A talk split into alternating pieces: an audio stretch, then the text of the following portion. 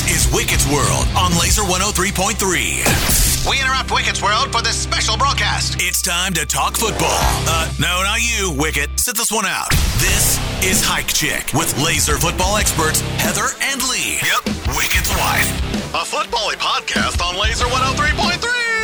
Powered by SNC Automotive, your best option for remote starters online at scautomotive.com. Lee, I think we're going to lead off with your Cyclones. As we should, because I'm pretty sure no one really wants to hear about Iowa anyway. And the worst offense in the country, unless there's going to be a change at offensive coordinator. And we all know Kirk Ferentz isn't getting rid of his son, Brian. Gotta love nepotism, right? Did you hear Brian's answer when asked about switching to Alex Padilla? Listen to this. What's the downside of going with Alex?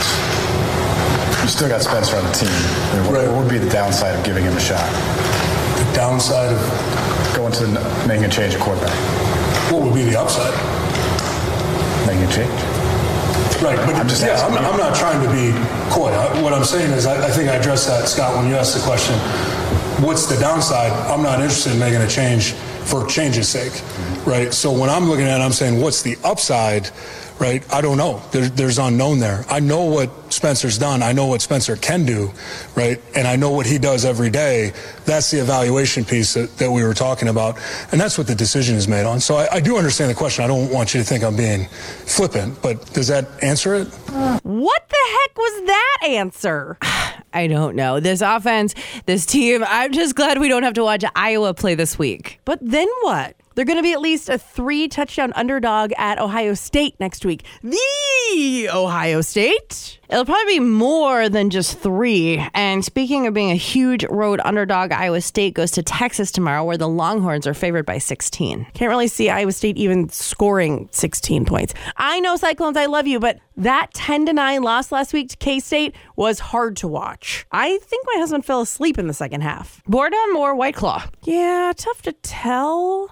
Tell you what, that Cyclone defense should get all the love on campus because they're the only reason this team is staying in games. By the way, normally I'd be thrilled to be tied with Oklahoma in the standings at this point of the year, but without Lincoln Riley, Boomer Sooner is tied with ISU in the basement of the Big 12. They stink. Let's get to the NFL. The Commanders took care of the Bears last night. How's uh your husband Wicket doing? Is he still crying into his tea and crumpets after that embarrassing Packers loss in London?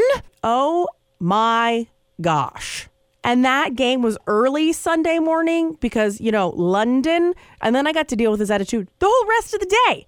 The Packers offense makes no sense sometimes. Aaron Rodgers can look brilliant, but he needs to check his ego at the door. And they need to hammer the ball with Aaron Jones and AJ Dillon when they need to pick up two yards and kill the clock with a lead. Well, it was confusing because they drive on the wrong side of the road over there. They should get this right this weekend against the Jets, and they should blitz the heck out of Zach Wilson. He's completing just 18% of his passes when he's blitzed. That's the worst in the NFL. The Vikings lead the NFC North at four and one. Up next, a trip to South Beach. The Dolphins won't have Tua at quarterback. It might be Teddy Bridgewater or it could be Skylar Thompson. Not really sure at this point. Plus, Tyreek Hill isn't a walking boot and may not play. Hill's former team, the Kansas City Chiefs, have the game of the day. It's a rematch of last year's playoff game with the Buffalo Bills. You remember that one, right? How could I forget? The two teams scored 25 points in the final two minutes. Yes. And if Buffalo didn't blow it in the final 13 seconds of regulation, maybe they would have gone on to the Super Bowl. But oh, that Mahomes magic.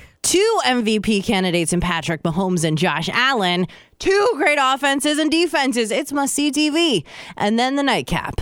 The Cowboys and the Eagles. Nobody thought Dallas would be here after Dak Prescott got hurt, but Cooper Rush has this team on a four game winning streak. He saved their season for sure.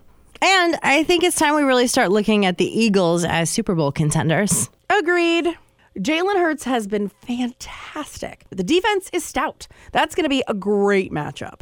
Can't wait. Thank you, Lee. Thank you for all of your football expertise. Love your face.